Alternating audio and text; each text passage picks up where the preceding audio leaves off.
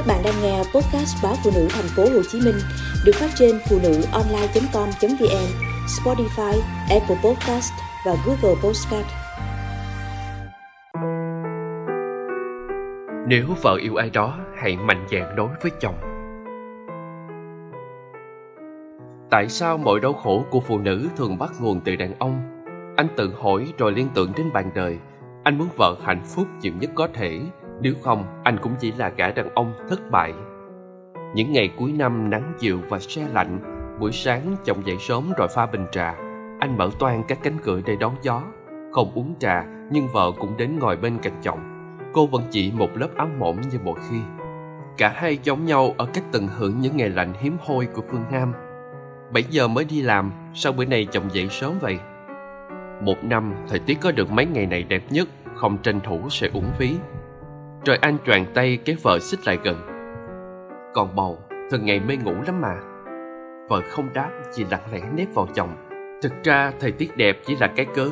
Cả hai vợ chồng đều khó ngủ đêm qua, bởi đang lân lân hạnh phúc. Họ đã bạo gan vay mượn nhiều nguồn để mua căn nhà này và đầu tất mặt tối kiếm tiền trả nợ suốt mấy năm qua. Có những lúc bế tắc, tưởng chừng phải bán nhà giải quyết nợ nần nhưng cuối cùng vẫn xoay sở được. Hôm qua là ngày trả dứt phần vay cuối cùng, ngôi nhà chính thức trở thành tài sản riêng. Vợ chồng trẻ cưới nhau tay trắng, bây giờ sở hữu một căn nhà khang trang, không vui sao được. Chồng bạn với vợ, cuối tuần này rảnh hay sân tường lại theo ý thích. Khi con chào đời sẽ thấy ngôi nhà rất mới. Vợ chồng sốt sắng trọn màu, mỗi người một ý, đôi khi tranh luận vui vẻ.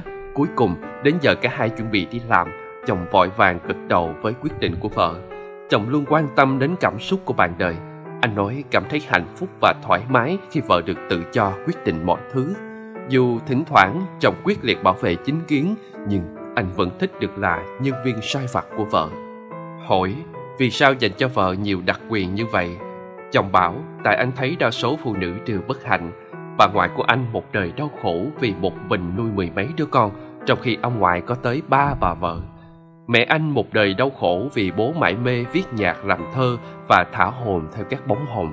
Hai người phụ nữ quan trọng nhất đời anh đã vắt kiệt nỗi buồn chỉ để chung thủy với người đàn ông không quan tâm họ.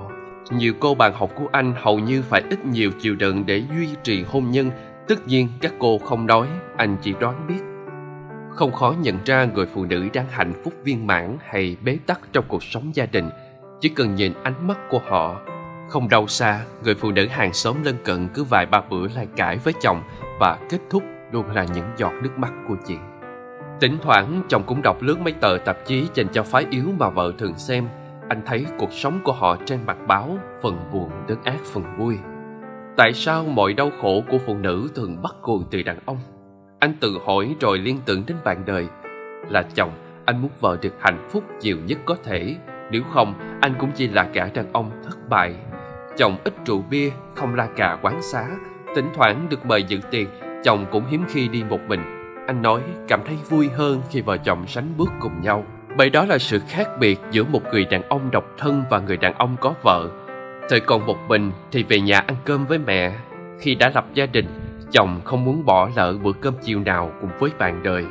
Bạn bè trầm trồ khen Cưới nhau lâu rồi mà quấn quýt như mới kết hôn. Chồng thản nhiên bảo Điều đó bình thường. Tình yêu là một sinh vật sống, nếu không chăm sóc và nuôi dưỡng, nó sẽ chết. Nhiều lần chồng nói, hạnh phúc của vợ rất quan trọng với anh. Nếu ngày nào đó cảm thấy yêu một ai khác, vợ hãy mạnh dạn nói với chồng, chồng sẽ để vợ được toại nguyện. Vợ không phải đắn đưa chọn lựa hay chôn giấu một cách đau khổ.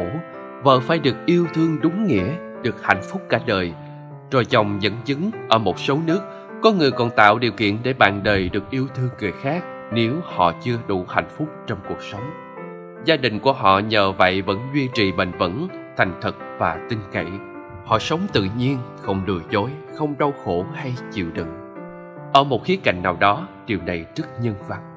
Vợ cãi, những điều đó không hợp với văn hóa xứ mình. Cô sẽ không bao giờ sống như thế, ngay cả trong ý kỷ. Nếu yêu ai, vợ nói với chồng để làm gì? Chồng sẽ hợp tác cho à? Anh không ghen, không sợ mất vợ Vợ hỏi vặn kiểu vừa yêu vừa giỏi lại vừa trấn an Hai đứa em ấm thế này Con cũng sắp chào đời Vợ còn muốn yêu ai nữa đây Hay là chính chồng đang muốn được như thế Nên nói xa nói gần Chồng cười, anh chỉ muốn suốt đời chung thủy với mẹ con em. Em cũng chỉ muốn chung thủy với chồng. Cô nũng nịu, không người phụ nữ nào chạy dột để tâm hồn của mình lang thang ở một người đàn ông khác chứ thật sự hạnh phúc và hài lòng với gia đình của họ. Nhà cửa khang trang, đứa trẻ đầu lòng đang ngày một lớn trong bụng mẹ. Sự nghiệp của hai vợ chồng dần mở ra thêm những cánh cửa tươi sáng. Chẳng có lý do gì để cô phá hủy sự bình yên quý giá này.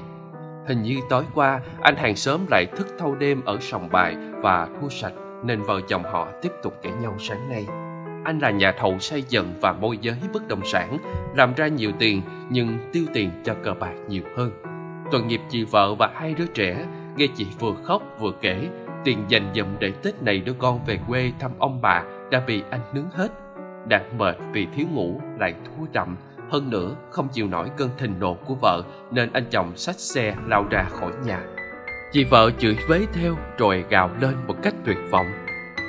Chồng nói khẽ với vợ để khi chị ấy bình tĩnh trở lại Bầu kiếm cớ sang thăm hỏi xem sao Nếu chị cần Có thể cho Phượng Tạm một ít Vợ gật đầu.